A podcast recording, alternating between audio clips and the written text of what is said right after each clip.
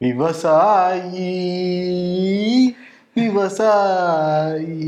கடவுளனும் விவசாயி.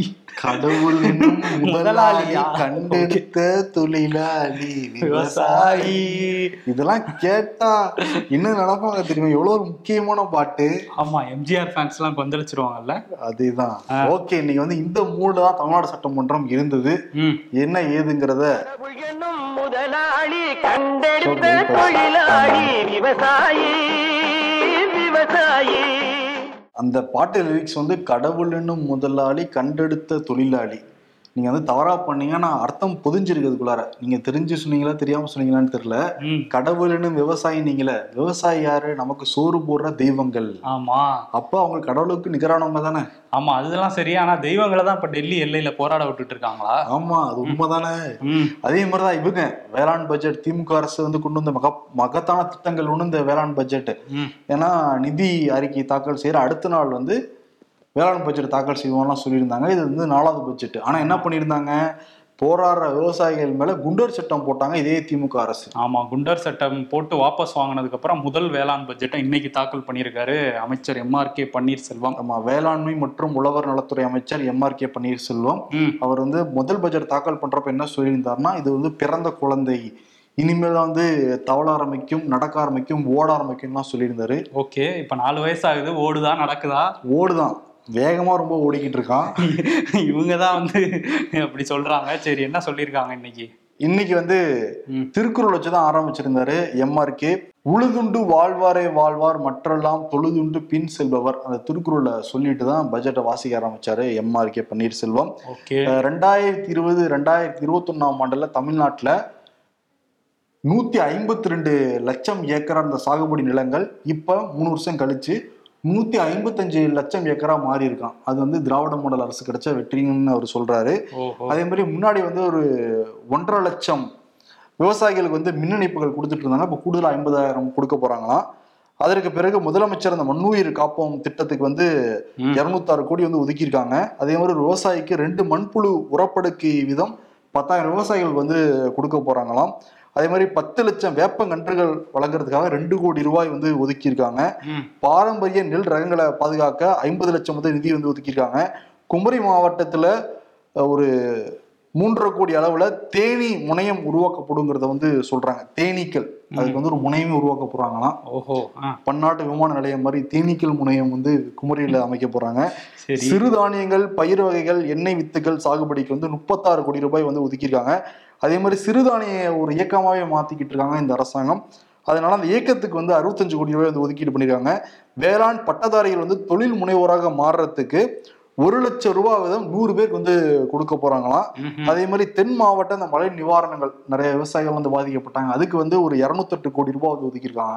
ஓகே. அதே மாதிரி நம்மாழ்வார் பெயர்ல வந்து விருது சிறந்த மூன்று உயிர்ம விவசாயிகளுக்கு வந்து விருது கொடுத்து பாராட்டு பத்திரம் கொடுத்து ஒரு ஐந்து லட்ச ரூபாய் அதுக்காக ஒதுக்கி வச்சிருக்காங்க. அதே மாதிரி கொல்லிமலை மிளகு புவனகிரி மிதி பாகற்காய் உள்ளிட்ட ஒரு பத்து பொருட்களுக்கு புவிசார் குறியீடு வாங்கணுங்கிறதுக்காக அதோட உற்பத்திக்காக அது தனியாக வந்து ஒரு முப்பது லட்ச ரூபா ஒதுக்கீடு பண்ணியிருக்காங்க. வேளாண் துறை மொத்தமாக அந்த வேளாண் பட்ஜெட் வந்து நாற்பத்தி ரெண்டாயிரத்தி இரநூத்தி எண்பத்தோரு கோடி ரூபாய்க்கு வந்து மொத்த ஒதுக்கீடு இருக்கு. அஹ் இலவச மின் இணைப்பு அப்புறம் கடன் வரம்பு உயர்வு இந்த மாதிரியான நிறைய விஷயங்களை இன்னைக்கு வந்து கொண்டு வந்திருக்காங்க. திமுக அரசு அந்த பட்ஜெட்ல பேப்பர்ல கொண்டு வந்திருக்காங்க. நடைமுறைக்கும் கொண்டு வந்தாங்கன்னா நல்லா இருக்கும். அதான் வேளாண் அமைச்சர் என்ன சொன்னாருன்னா நாங்க போன முறை அறிவிச்ச திட்டங்கள் எல்லாமே ம். நாங்க வந்து அரசாணையாவும் நாங்க வெளியிட்டிருக்கோம். நாங்க சொல்றது மட்டும் இல்ல செயல்படுத்தவும் செஞ்சிருக்கோங்கிறத சொன்னாங்க. ஓகே. நேத்து என்னன்னா வந்து அந்த நிதி அறிக்கையை தாக்கல் செஞ்சிருந்தாரு நீதித்துறை அமைச்சர் தங்கம் தென்னரசு. நேத்து எல்லாருக்கும் வாட்ஸ்அப்ல ஒரு மெசேஜ் வந்திருக்கு. நான் என்னென்னலாம் பண்ணிருக்கோம் பாத்தீங்களா அப்படிங்கிற மாதிரி. டெக்னாலஜில மக்கள் ரீச் பண்றாங்களா அவங்க? அந்த அளவுக்கு இது பண்றாங்க. அதே மாதிரி பட்ஜெட் அறிவிச்ச உடனே ஆளும் கட்சி வரவேற்பாங்க எதிர்கட்சியெல்லாம் விமர்சனம் செய்வாங்க அப்படிதான் விமர்சனம் பண்ணிக்கிட்டு இருக்காங்க. நீங்க வேளாண் பட்ஜெட்டும் அந்த மாதிரி எலெக்ஷன்ஸ் தான் வந்துகிட்டு இருக்கு. இதெல்லாம் தாண்டி சரத்குமார் இருக்காருல்ல அவர் சொல்றாரு பொருளாதாரம் மீட்கிறதுக்காக ஒரு வசதியுமே இதுல பண்ணி கொடுக்கல. இது சுமாரான பட்ஜெட் தான் ரொம்ப மோசமான பட்ஜெட் தாங்கிறத சொல்லியிருக்காரு. ஓகே அவருக்கு அந்த தகுதி இருக்கு சொல்றதுக்கு. ஏன்னா ஒரு பஸ்ஸை வச்சு ஒன்பது பஸ்ஸா மாத்தினாரு ஒரே பாட்டுல பணக்காரரா இருக்காரு. ஸோ பட்ஜெட் எப்படி போடணுங்கிறத அவருக்கு கண்டிப்பா அது தெரியும் டிரான்ஸ்போர்ட்டுப்பா நீங்க பொள்ளாச்சி பக்கம் போய் கேட்டு பாத்தீங்கன்னா உங்களுக்கு தெரியும். அந்த ஏரியா பக்கமா? அந்த ஏரியா வீட்லயா? ஏரியா அந்த தெருவுல மட்டும் கேட்டீங்கன்னா கரெக்டா சொல்லுவாங்க. எதுக்கு ஆசைப்படுறாருன்னா மாமியார் ஆசைப்படுறாங்க அந்த சீட்ல உட்கார வச்சு. அந்த சீட்ல நீ உட்கார வச்சீங்கன்னா வேளாண் பட்ஜெட் எல்லா பட்ஜெட்டும் நான் போட ரெடிங்கிறாரு ஆமா. இன்னொன்னு வந்து அவரு அவருக்கு பணக்காரர் ஆகிறதுக்கு ஒரு நா- ஒரு பாட்டு தேவைப்பட்டுச்சு. தமிழ்நாட்டே பணக்கார மாநிலமா மாத்தோம்னா ஒரு நாலஞ்சு பாட்டு தேவைப்படும்னு நினைக்கிறேன். முடிச்சிருவாரு அதுல. சரி, முடிச்சிருவாரு.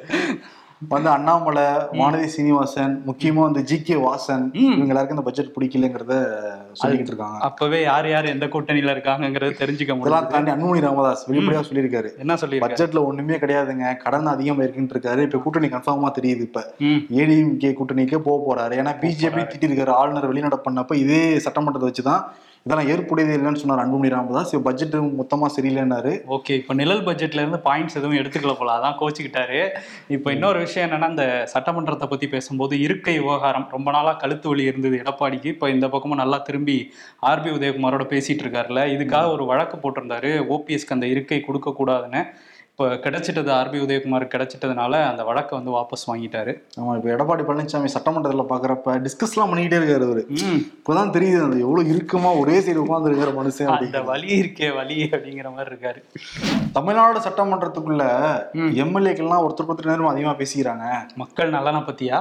பட்ஜெட்டை பத்தியோ மக்கள் நலனை பத்தியோ கிடையாது. நம்ம தொகுதியில திமுக ஜெயிச்சிருமா அதிமுக ஜெயிச்சிருமா? அதானே பார்த்தேன். யார் யாருக்குள்ள போவாங்க? எவ்வளவு சீட்டு கொடுப்பாங்க? நம்ம கூட்டணி கட்சி இதை பத்தி தான் எல்லாம் டிஸ்கஸ் பண்ணிக்கிட்டு இருக்காங்க. எவ்வளவு கொடுக்கணும் நம்ம? அதாவது சீட்டு சொல்றேன். சீட்டு தானே? சீட்டு ஓகே நம்ம கிட்ட இருந்து எவ்வளவு எதிர்பார்க்கறாங்க கட்சி மேலிடம்? இதை பத்தி தான் ஃபுல்லா அங்க பேசிக்கிட்டு இருக்காங்க. தகவல் அப்படிதான் கிடைச்சிக்கிட்டு இருக்கு. முக்கியமா திமுக வந்து போன நாடாளுமன்ற தேர்தல்ல இருபது தொகுதிகள் போட்டிட்டாங்க. கூட்டணி கட்சி இருபது தொகுதி வந்து ஒதுக்குறாங்க. காங்கிரஸுக்கு பத்து போன்ற தொகுதியெல்லாம் ஒதுக்குனாங்க. இந்த முறை இருபதுக்கு மேல போட்டியிடணுங்கிறது தான் திமுக எண்ணமா இருக்கு. ஆனா கூட்டணி கட்சிகள் தொடர்ந்து வந்து வலியுறுத்திட்டு தான் இருக்காங்க. முக்கியமா காங்கிரஸ்ல ரொம்ப கம்மியாயிருச்சுன்னு தெரியும். பட் விசிக விடாம வந்து பேசிட்டு தான் இருக்காங்க. நிறைய தொகுதிகள் வேணும். குறைஞ்சது மூணாவது வேணுங்கிறாங்க. அது காரணம் அந்த மாநாடு தான் இன்னொரு பக்கம் அதிமுக வந்தோம்னா அதிமுக வந்து இருபத்தஞ்சு தொகுதிகளில் உறுதியா வந்து போட்டியிட போறாங்களாம். ஏன்னா பாமக முன்னாடியே சொன்ன மாதிரி அதிமுக கூட்டணிக்குள்ள வர மாதிரி தெரியுது. ஒரு ஆறுல இருந்து ஏழு தொகுதிகள் கிடைக்குங்கிற மாதிரி இருக்கு பாமகக்கு. வட தமிழகம் ஃபுல்லா வாங்கிடுவாங்கன்னு தெரியுது. தென் தமிழகத்துல ஒரு ஒரு இடங்களை போட்டிடுவாங்களாம் ஏன்னா அங்கேயும் கொஞ்சம் மாம்பழத்தை காட்டணும்ல. கொஞ்சம் வந்து அப்படி பண்ணாதான் அடுத்து ரெண்டாயிரத்தி இருபதாயிரம் தனிச்சுனா கூட அங்க எவ்வளவு வருதுங்கிற தெரிஞ்சு கணக்கு போட வசதியா இருக்கும்ட்டு ஒரு பிளான் இருக்கு பிஎம்கேவுக்கு சரி இருபத்தஞ்சு ஏழு முப்பத்தி ரெண்டு போச்சு. மீதி ஏழு யாரு கொடுப்பாங்க? தேமுதிகவுக்கு ரெண்டு புதிய பாரம் ஒண்ணு எஸ்டிபிஐ ஒண்ணு இதர கட்சிகள் ஒரு நாலஞ்சு பேர் இருக்காங்க.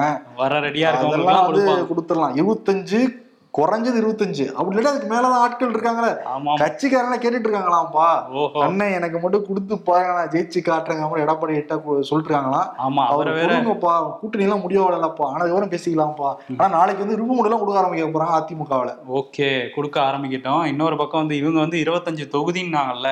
பிசி காலர்னு அஞ்சு மாநிலத்துல போட்டிடுவோம் அப்படின்ட்டு இருக்காரு தொல் திருமாவளவன்.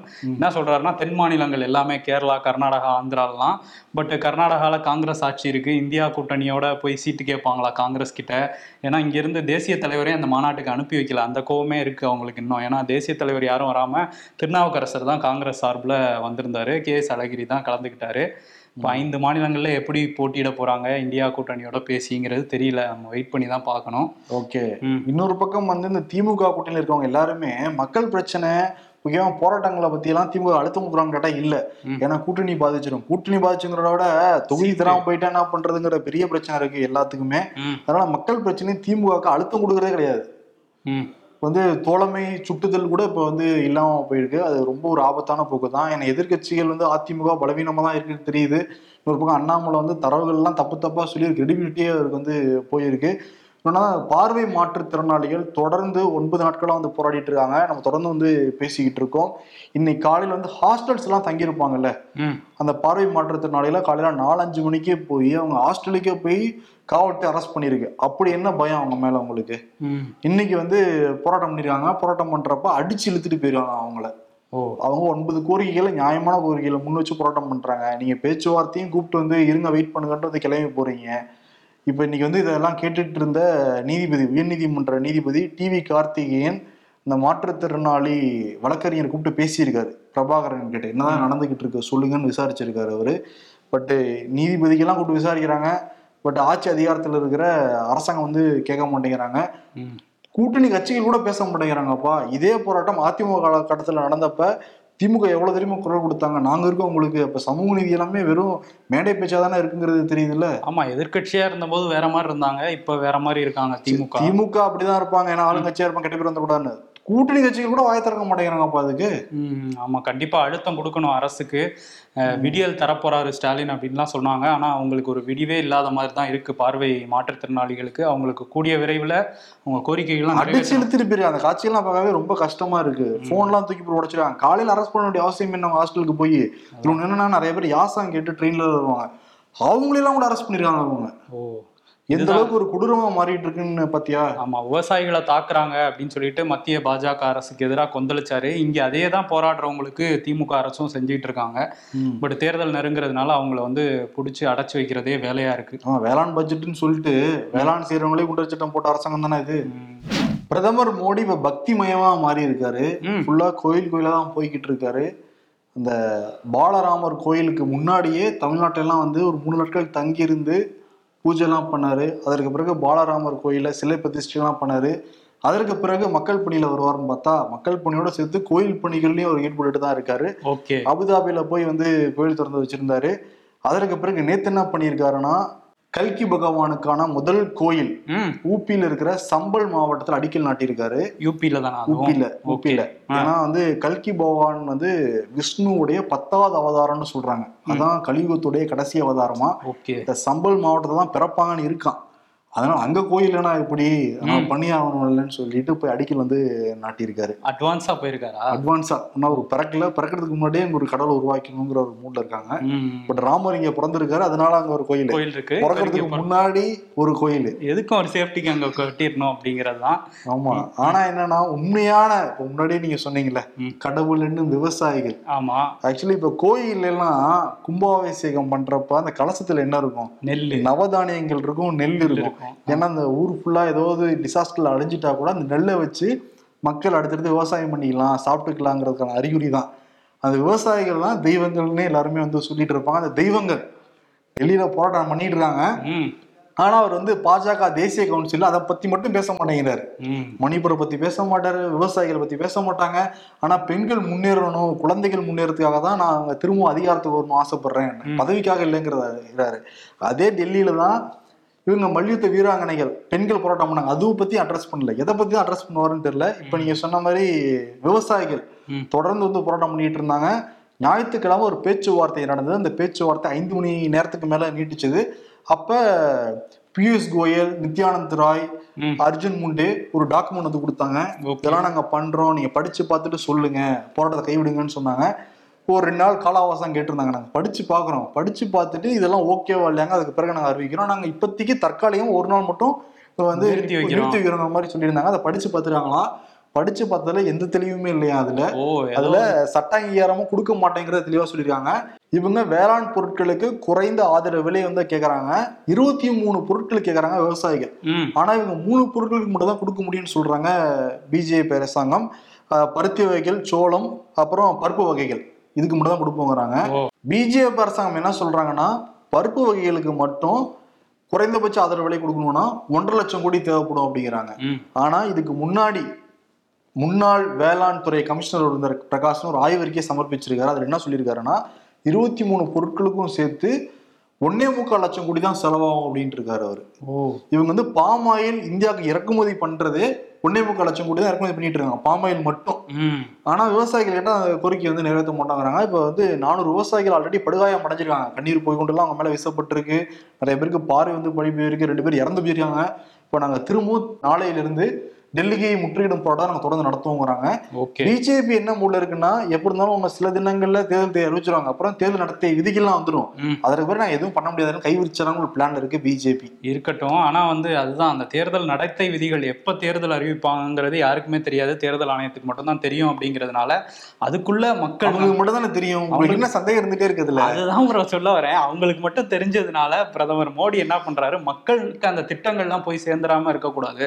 கரெக்டா போய் டயத்துக்கு சேர்ந்துடணுங்கிறதுனால டெய்லி ஒவ்வொரு மாநிலத்துக்கு போய் அங்க திட்டங்களை தொடங்கி வச்சுட்டு இருந்தாரு அஹ் ஹரியானால திட்டங்கள்லாம் தொடங்கி வச்சிருந்தாரு. நம்ம பார்த்தோம் அங்க விவசாயிகள் போராடினா கூட அவங்க போராடட்டும் மக்கள் நலன் தான் எனக்கு முக்கியம்னு சொல்லிட்டு திட்டத்தை தொடங்கி வச்சார்ல இதே மாதிரி ஜம்மு காஷ்மீர்ல லடாக் தனி மாநில கோரிக்கையை வச்சு அது ஒரு போராட்டம் நடந்துட்டு இருக்கு அவங்க போராட்ட போராட்டணும்னு சொல்லிட்டு இவர் வந்து இன்னைக்கு அங்க போயிருக்காரு. போயிட்டு என்ன பண்ணியிருக்காருன்னா நலத்திட்டங்கள்லாம் தொடங்கி வச்சிருக்காரு. அதுல வந்து ஐஏஎம் ஐஐடி மின்சார ரயில் எய்ம்ஸ் இதெல்லாம் வந்து தொடங்கி வச்சிருக்காரு. AIIMS AIIMS. மருத்துவமனையை வந்து தொடங்கியே வச்சுட்டாரு. அது முக்கியமா குறிப்பிட வேண்டிய ஒரு பாயிண்ட் என்னன்னா தமிழ்நாட்டுல மதுரைக்கு எப்ப எய்ம்ஸ் அடிக்கல் நாட்டினாங்களோ அதே வருஷத்துல தான் ஜம்மு அண்ட் காஷ்மீர்லயும் எய்ம்ஸ் அடிக்கல் நாட்டப்பட்டிருக்கு. அங்க பில்டிங்கை திறந்து வச்சுட்டாரு. இங்க இன்னும் ஒத்த செங்கல் தான் இருக்கு. இருக்கு. அதுவும் வந்து சு வெங்கடேசன் என்ன சொல்லியிருக்காரு இன்னைக்குன்னா ஆறு நாட்கள்ல ஆறு எய்ம்ஸை திறந்து வைக்க போறாரு. ஆனா அதுல மதுரை மட்டும் தவிர்த்துட்டாங்க. வெறும் செங்கல் மட்டும் இருக்குங்கிறத திரும்ப சொல்லி காமிச்சிருக்காரு. நமக்கு வந்து தப்பும் தவறுமான திருக்குறள் மட்டும்தாங்கிறத குறிப்பிட்டிருக்காரு. ஆமா. அதை சொல்லியிருக்காரு. ஸோ அதனால எய்ம்ஸ் வந்து அங்க வரப்போகுது. இன்னொன்று அவர் அங்க இவர் இந்த மாதிரி திட்டங்கள்லாம் தொடங்கி வைக்கிறத பார்க்கும்போது கூடிய விரைவில் அங்கேயும் தேர்தல் வரும். ஜம்மு காஷ்மீர்லயும் தேர்தல் நடத்த போறாங்கங்கிறது மட்டும் தெரியுது. ஓகே அப்ப அடுத்த ஆறு நாட்களுக்கு தேர்தல் தேதி அறிவிக்கப்படாது. அடுத்த ஓ அது அவங்களுக்கு தெரியாது. ஒருவேளை அறிவிச்சிட்டாங்கன்னா அறிவிச்சிட்டாங்கன்னா கேன்சல் கேன்சல் பண்ணிடுவாங்க. அது தெரியாதுல்ல அவருக்கு. பிப்ரவரிக்குள்ள பிப்ரவரி ரெண்டுக்குள்ள வராதுங்கிறது ஒரு பிளான் நமக்கு ஒரு ஓவராலா கிடைக்குது. கிடைக்குது. சண்டிகர் மேயர் தேர்தல் எப்படி நடந்ததுன்னு எல்லாருமே வந்து பார்த்தோம். தேர்தல் நடத்துற அதிகாரியே சிசிடிவி கேமராவை திரு திருன்னு இங்க இருக்கு நம்ம சிசிடிவி கேமரா ரைட்ல இருக்கா? ரைட்ல திரு திருன்னு வந்து பார்த்துட்டு இந்த வாக்குச்சீட்டுல வந்து திருத்தினாரு. ஒட்டுமொத்த தேசமும் பார்த்துச்சு. உச்ச நீதிமன்ற தலைமை நீதிபதி கொண்ட அமரும் அதை பார்த்துட்டு நாங்களும் அதை பார்த்துக்கிட்டு இருக்கோம்னு அவர்கிட்ட சொல்லுங்க.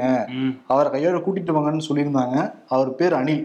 பிஜேபி வெற்றி பெறறதுக்காக அனில் மாதிரி உதவி செஞ்சதுனால அவர் முதுகுல கோடு போட ஆரம்பிச்சிருக்கு உச்ச நீதிமன்றம். அதாவது கடுமையா பேச ஆரம்பிச்சிருக்காங்க. ஆமா.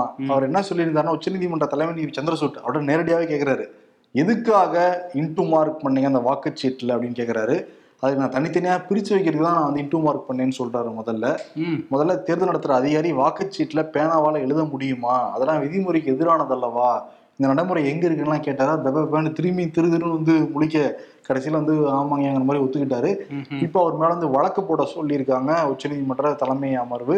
அதான் துஷார் மேத்தா தான் ஹைலைட் ஒரு ஒரு சைடு மட்டும் பார்த்துட்டு பேசுறீங்க ஒரு ஆனர். இன்னொரு சைடு நீங்க பேசணும்னு சொல்லிட்டு உச்சநீதிமன்ற தலைமை நீதிபதி அமர்வு பேசவே விடாம டஃப் ஃபைட் கொடுத்துக்கிட்டு இருந்தாரு. ஆமா. இன்னைக்கு எல்லாமே பக்கத்துல இருந்து சாட்சியா கேட்டு எடுத்தார் துஷார் மேத்தா. இப்பதான் இன்னொரு சைடையும் பார்த்துட்டீங்களே. ஏன்னா இந்த இன்னைக்கு வந்து அந்த வீடியோ ஃபுட்டேஜ் எலெக்ஷன் வாக்கு எண்ணிக்கை எப்போ நடந்த வீடியோ ஃபுட்டேஜ் அப்புறம் அந்த பேலட் பேப்பர்ஸ்லாம் கூட எடுத்துட்டு வாங்க அப்படின்னு சொல்லியிருந்தாங்க. ஸோ அதனால வசமா இன்னைக்கு மாட்டிக்கிட்டாங்க. ஸோ காட்டு காட்டுன்னு காட்டியிருக்காங்க உச்சநீதிமன்றம். அதுவும் தங்களுக்கோட உச்சபட்ச அதிகாரத்தை இன்னைக்கு பயன்படுத்துறோம். நூத்தி நாற்பத்தி ரெண்டாவது அரசியல் சாசன பிரிவை பயன்படுத்தி ஆம் ஆத்மி வெற்றி பெற்றதா அறிவிக்கிறோம். அதாவது அவங்க தான் ஜெயிச்சாங்க. இந்த தேர்தல் வெற்றியை பாஜகவோட வெற்றியை ரத்து பண்றோம்.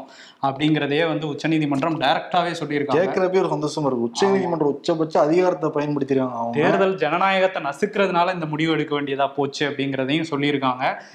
சந்திரசூட் அமர்வு வந்து சொல்லி இந்த தீர்ப்பு அதாவது இந்த உத்தரவை வந்து பிறப்பிச்சிருக்காங்க. ஆனா இதுக்கு முன்னாடியே அந்த பிஜேபி மேயர் மனோஜ் ரிசைன் பண்ணிட்டாரு அவரு. ஐயோ மாட்டிக்கிட்ட பங்குங்கிற மாதிரி ரிசைன் பண்ணிட்டாரு. ஆனா கூட பிஜேபி சித்து விளையாட்டு ஒண்ணு இருக்கா இல்லையா. ஆம் ஆத்மி ஆம் ஆத்மி தான் வழக்கு போட்டு உச்சநீதிமன்றம் தீர்ப்பு கொடுத்துருவாங்க. சில தினங்களுக்கு முன்னாடி ஆம் ஆத்மியோடைய கவுன்சிலர். பூனா தேவி உள்ளிட்ட மூணு பேரை பிஜேபி வளைச்சு போட்டுருச்சு. ஆனா கூட பிரயோஜனம் இல்லாம போச்சு. உச்சநீதிமன்றம் உச்சபட்ச அதிகாரத்தை பயன்படுத்தி இருக்கு ஆமா. இப்போ வந்து ஆம் ஆத்மி அந்த மேயர் பதவியை வந்து போய் ஏத்துக்க போறாங்க. அப்படிதான் இப்போ தகவல் வந்துட்டு இருக்கு அதுக்கு ஆயத்தமாயிட்டு இருக்காங்களாம். ஸ்வீட் எல்லாம் கொடுத்து கொண்டாட ஆரம்பிச்சிருக்காங்களாம். இது ஜனநாயகத்துக்கு கிடைத்த இது உண்மையாலுமே எல்லாருமே ஸ்வீட் எடுத்து கொண்டாட வேண்டிய ஒரு தீர்ப்பா தான் இருக்கு. கண்டிப்பா. அதே மாதிரி வந்து அவர் அனில் அப்படிங்கிறவர் அவர் தனிச்சையா செயல்பட்டு இருக்க மாட்டாரு அப்படின்னு நினைக்கிறேன். யாராவது சொன்னதன் பேர்ல தான் செயல்படுறாங்க அதான் வழக்கு போட சொல்லிருக்காங்க வழக்கு போட விசாரிப்பாங்க. விசாரிக்கட்டும். ஏன்னா இது வந்து ஒருவேளை ஒரு பிஜேபிக்கு ஆதரவா செயல்பட்டு இருந்தா கூட இது மோடி அமித்ஷாக்கெல்லாம் தெரிஞ்சா கொதிச்சு போயிடுவாங்க. ஏன்னா ஜனநாயகத்துக்காக என்னவோ பண்ணக்கூடிய அமித்ஷா கூட எனக்கு தெரியல மோடிக்கு இந்த செய்தி யாரும் சொல்லன்னு நினைக்கிறேன். ஏன்னா பிஜேபிக்காக இப்படி பண்றாருன்னா ஜனநாயகத்தின் தாயை நம்ம கட்சிக்காரங்களே இப்படி பண்ணிருக்காங்க. கொந்தளிச்சிருவாருல. ஆமா பிஜே கட்சிக்காக கட்சி பேரை சொல்லி இப்படி ஜனநாயகத்தை மீறிட்டாருன்னு அனில் மேல பயங்கர கோவப்படுவார். உச்சநீதிமன்ற தலைமை வீடியோ பார்த்திருக்காரு. மோடி பார்த்ததுக்கு ரியாக்ஷன் என்ன நடக்க போகுதுன்னு எனக்கு தெரியல. தெரியல சண்டிகர் அவர் என்ன ஆக போறாருன்னு தெரியல. அந்த பிஜேபி மாநில தலைவர் என்ன ஆக போறாங்கன்னு தெரியல. தெரியல. அவங்க யார் சொன்னான்னு தெரியல. அந்த அனிலுக்கு யார் உதவுனாங்களோ அனில் பிஜேபிக்கு உதவி இருக்கலாம் அனில் யாருக்கு அனில் யாருக்காக அந்த உதவியை பண்ணாரோ அவரை விட்டுலன்னு பண்ணிடுவாரு ஜிங்கிறது மட்டும் தெரியுது. அதே மாதிரி இன்னொரு விஷயத்தை கையில் எடுத்திருக்கு உச்சநீதிமன்றம். காட்டு காட்டுன்னு காட்டியிருக்காங்க மத்திய அரசுக்கு. பெண்கள் சக்தி பெண்கள் சக்தி நீங்க வந்து பேசிக்கிட்டு இருக்கீங்கல்ல? இப்ப சொல்லுங்க பாப்போம்னு ஒரு பல கேள்விகள் அடிக்கிருக்காங்க பர்மனன்ட் கமிஷன் ராணுவம் அப்புறம் வந்து கடற்படை கடலோர காவல்படை மூணு பர்மனன்ட் கமிஷனுக்குள்ள தான் கீழே தான் வரும் அதுல வந்து ஆண்கள் தான் அதிகம் செலுத்துறாங்க.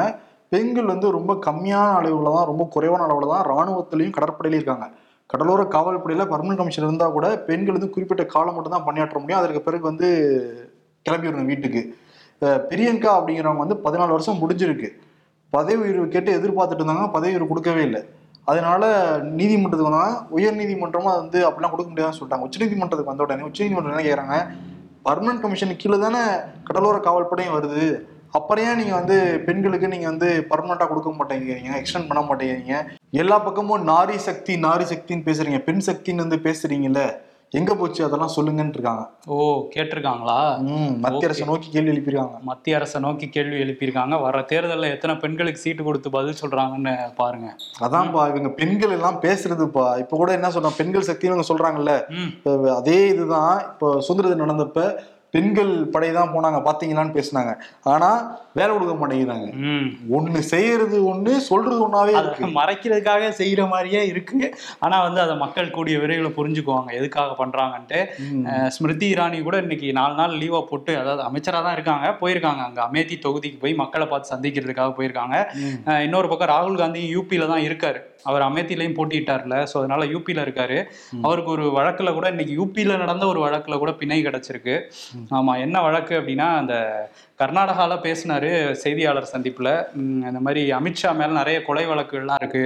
அவரை போய் பாஜகவோட தேசிய தலைவரா போட்டிருக்காங்கன்னு ரெண்டாயிரத்தி பதினெட்டுல பேசினாரு. அதுக்கு வந்து பெங்களூர்லயே வழக்கு போட்டிருக்கலாம். பட் இருந்தா கூட அவங்க அங்க போனாங்க. இதுக்கு தான் நாங்க போவோம் அப்படின்னு சொல்லிட்டு யூபியில சுல்தான்பூர்ல விஜய் மிஸ்ராங்கிற நியாயம் கிடைக்கும். நியாயம் கிடைக்கும். அதனால வந்து அங்கே போயிட்டு வழக்கு போட்டாங்க. பட் ஓகேன்னு சொல்லிட்டு அந்த வழக்கில் அவருக்கு வந்து இன்னைக்கு நேரில் ஆஜரானவருக்கு ஜாமீன் கொடுத்துட்டாங்க. அந்த ஆனா அவர் ஒரு சில ஃபேக் என்கவுண்டர் வழக்குலலாம் அவர் மேல இருந்தது. அதை தான் சுட்டி காட்டி பேசியிருந்தாரு ராகுல் காந்தி. இன்னொரு விஷயம் வந்து இந்த நீதிமன்றத்தை பத்தி பேசும்போது பெங்களூர் நீதிமன்றம் ஒரு விஷயம் பண்ணியிருக்காங்க. என்ன சொல்லியிருக்காங்கன்னா முன்னாள் முதல்வர் ஜெயலலிதாவோட தங்க வைர நகைகள்லாம் வந்து வைடூரிய நகைகள்லாம் பறிமுதல் பண்ணாங்கல்ல சொத்து குவிப்பு வழக்குல. அது வந்து இப்போ கர்நாடக அரசுகிட்ட இருக்கு. அது தமிழ்நாடு அரசுகிட்ட ஒப்படைச்சிருங்க அப்படின்னு சொல்லியிருக்காங்க. அதே மாதிரி ஹரியானா மாநிலம் குருகிராம்ல. இனிமேல் யாராவது ஆம்புலன்ஸ் தீயணைப்பு வண்டியெல்லாம் ஓவர்டேக் பண்ணிட்டு போனாங்கன்னா பத்தாயிரம் ஃபைன் அமல்படுத்தப்படுகிறத சொல்லியிருக்காங்க. ஏன்னா இங்க தமிழ்நாட்டிலே நம்ம வந்து ஆம்புலன்ஸ் தான் வெளியிடுவோம் ஆம்புலன்ஸுக்கு முன்னாடி டூ வீலரு சீக்கிரம். உங்களுக்கு வழியில உள்ளேன்னு பார்த்தா அவங்களே ஆக்சிடென்ட் பண்ற மாதிரி தான் போயிட்டு இருப்பாங்க. ஆமா அதனால ஆம்புலன்ஸ்க்கு சரியா வழியும் விடணும். அதை துரத்திக்கிட்டு பின்னாடியும் போகவும் கூடாது. இது எல்லா மாநிலம் எல்லா மாநிலத்திலையும் கொண்டு வந்தாங்கன்னா நல்லா இருக்கும். இன்னொரு விஷயம் வந்து யூபியில இவர் சமாஜ்வாடி கட்சி தலைவர் அகிலேஷ் யாதவ் அடுத்த ஏற்கனவே பதினாறு பேர் அனௌன்ஸ் பண்ணியிருந்தாருல இப்போ பதினோரு வேட்பாளர்களை வந்து அனௌன்ஸ் பண்ணியிருக்காரு. அவரை வந்து பாரத் ஜோடா யாத்திரையில கலந்துக்குங்க அப்படின்னு சொல்லி கூப்பிட்டுருந்தாரு கார்கே. நான் வந்து வரேன் அப்படின்லாம் உத்தரவாதம் கொடுத்துருக்காராம். ரேபரலி அமேத்திலாம் போகும்போது நான் வரேன்னு சொல்லியிருக்காராம். ஆனால் வந்து இப்போ என்ன செய்தியாளர்கள்ட்ட பேசும்போது என்ன சொல்லியிருக்காருன்னா அவங்க சில லிஸ்ட் கொடுத்துருக்காங்க தொகுதி. நாங்கள் சில லிஸ்ட் கொடுத்துருக்கோம். இது உடன்பட்டுச்சுன்னா நான் கலந்துக்குவேன் யாத்திரையில் அப்படின்னு சொல்லியிருக்காரு. ஸோ வந்து பதினஞ்சுலேருந்து பதினேழு சீட் வரையும் எக்ஸ்ட்ரா அதிகரிக்க போறாருன்னு சொல்றாங்க காங்கிரஸ்க்கு. பதினொன்னுன்னு சொல்லியிருந்தாருல இப்போ பதினேழு வரையும் கூட கொடுக்க தயாரா இருக்காரு. நான் சொல்றதுல தான் நிக்கணும் அப்படிங்கிற மாதிரி கொடுத்தா ஜெயிப்பாங்களா காங்கிரஸ் அங்க சந்தேகம் தான். பெரிய கேள்விதான். ஆனா பஞ்சாப்ல காங்கிரஸ் போட்டிடவே போறது கிடையாதான். பதிமூணுமே பஞ்சாப் ஆம் ஆத்மி தான் நிக்க போறாங்கன்னு தெள்ள தெளிவா தெரியுது. சரி இன்னொரு பக்கம் ஊபியில வந்து கடந்த ரெண்டு மூணு நாட்களா பயங்கர ஒரு வீடியோ வைரலு. மிட் நைட் ஒரு மணிக்கு ரயில்வே ஸ்டேஷன் முழுக்க இளைஞர்கள் நின்றுகிட்டு இருக்காங்க ரயிலுக்காக. ஆமா. என்னன்னா காவலர் தேர்வு எழுத போறதுக்காக அறுபதாயிரம் பேர் ஒரு ரயில்வே ஸ்டேஷன்ல கூடி நின்று இருக்காங்க. அதெல்லாம் எடுத்துட்டு எதிர்கட்சி எல்லாம் ஷேர் பண்ணிட்டு இருக்காங்க. அதை பாக்குறவே நமக்கே அதிர்ச்சியா இருக்கு. ஆமா அங்க வந்து கிட்டத்தட்ட ஒரு நாலரை லட்சம் பேர் இது எழுதியிருக்காங்க. நாலு லட்சத்தி முப்பத்தெட்டாயிரம் பேர்னு சொல்றாங்க அந்த காவலர் தேர்வு. ஆனா வந்து அதுல ஆள் மாறாட்டம்லாம் நடந்திருக்கான். இப்போ வந்து இருபது பேரை அரெஸ்ட் பண்ணியிருக்காங்க. பேப்பர் லீக் ஆயிடுச்சுன்னு ஒரு செய்தி வந்துச்சு. அதை யூபி காவல்துறை வந்து மறுத்திருக்காங்க இப்போதைக்கு. ஆனா வந்து ஆள் மாறாட்டம் நடந்திருக்குன்னு அவங்களே வந்து ஒத்துக்கிறாங்க.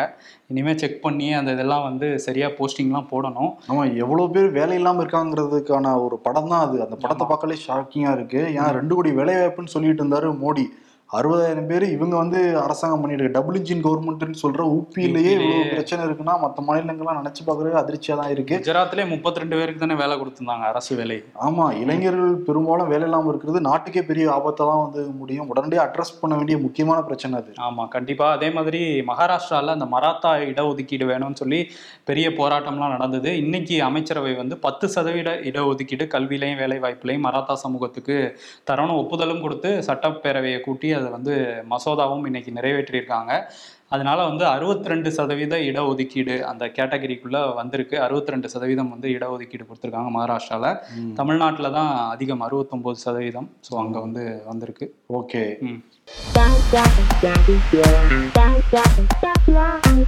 இப்ப என்ன நடந்து போச்சுன்னு?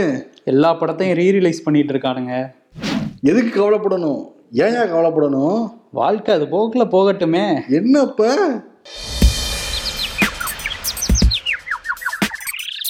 டூ தட் எம்எல்எம் ஃப்ரெண்டு ரொம்ப வருஷம் கழிச்சு எப்படி இருக்குன்னு வாட்ஸ்அப்ல விசாரிக்கும் போதே தெரியும்டா. ஏதாவது எம்எல்என் எம்எல்எம் ப்ராடக்ட்டை வாங்க சொல்லிட்டு இருப்பேன்னு. நாடாளுமன்ற தேர்தலில் பாஜக தமாக இடையே இடையே கூட்டணி உறுதியானது. டேய் யூபி செத்தீங்கடா அப்படின்னு சொல்றாங்களா ரெண்டு பேரும் சேர்ந்து. அரசியல்ல இதெல்லாம் சாதாரணமாப்பா. யாருக்கு விருது கொடுக்கலாம்?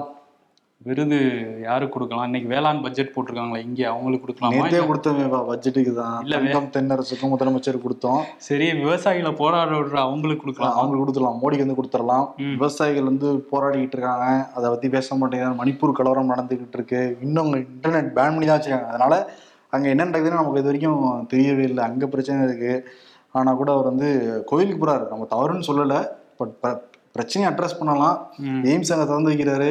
இங்கேயே திறந்து தான் வைக்கலாம். திறந்து வைக்கலாம். திறந்து வைக்கலாம். ஒரு செங்கல் மட்டும் திறந்து வச்சால சிரிப்பாங்க அவருக்கே கொஞ்சம் இதா இருக்கும். அதெல்லாம் பாக்குறப்ப அடடா அதான் மறந்துட்டேனே. ஒத்த செங்கல் மட்டும் தானே இங்க இருக்கு. அதான் மறந்துட்டேனே. தமிழ்நாட்டை மறந்துட்டாரு அந்த விஷயத்துல. தமிழ்நாட்டுல மட்டும் இல்ல விவசாயிகளை மறக்கிறாரு. ம், மணிப்பூரை மணிப்பூரை மறக்கிறாரு. மணிப்பூரை மெமரியில இருந்தே அழிச்சிட்டாருன்னு நினைக்கிறேன். அப்படி ஒரு பேரே அவர் வாயில இருந்து வரல. போராட்டம்னாலே அவங்க வந்து மறந்துடுறாங்க.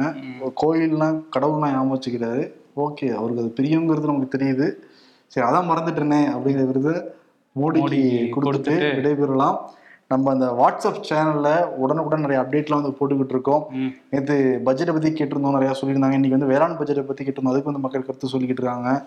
ரொம்ப இன்ட்ரெஸ்டிங்காக இருக்கு அந்த வாட்ஸ்அப் சேனல். மக்கள் கூட என்கேஜ் பண்றது. ஆமா. வேணுங்கிறவங்க நிச்சயம் அணைஞ்சுக்கோங்க நன்றி வணக்கம்.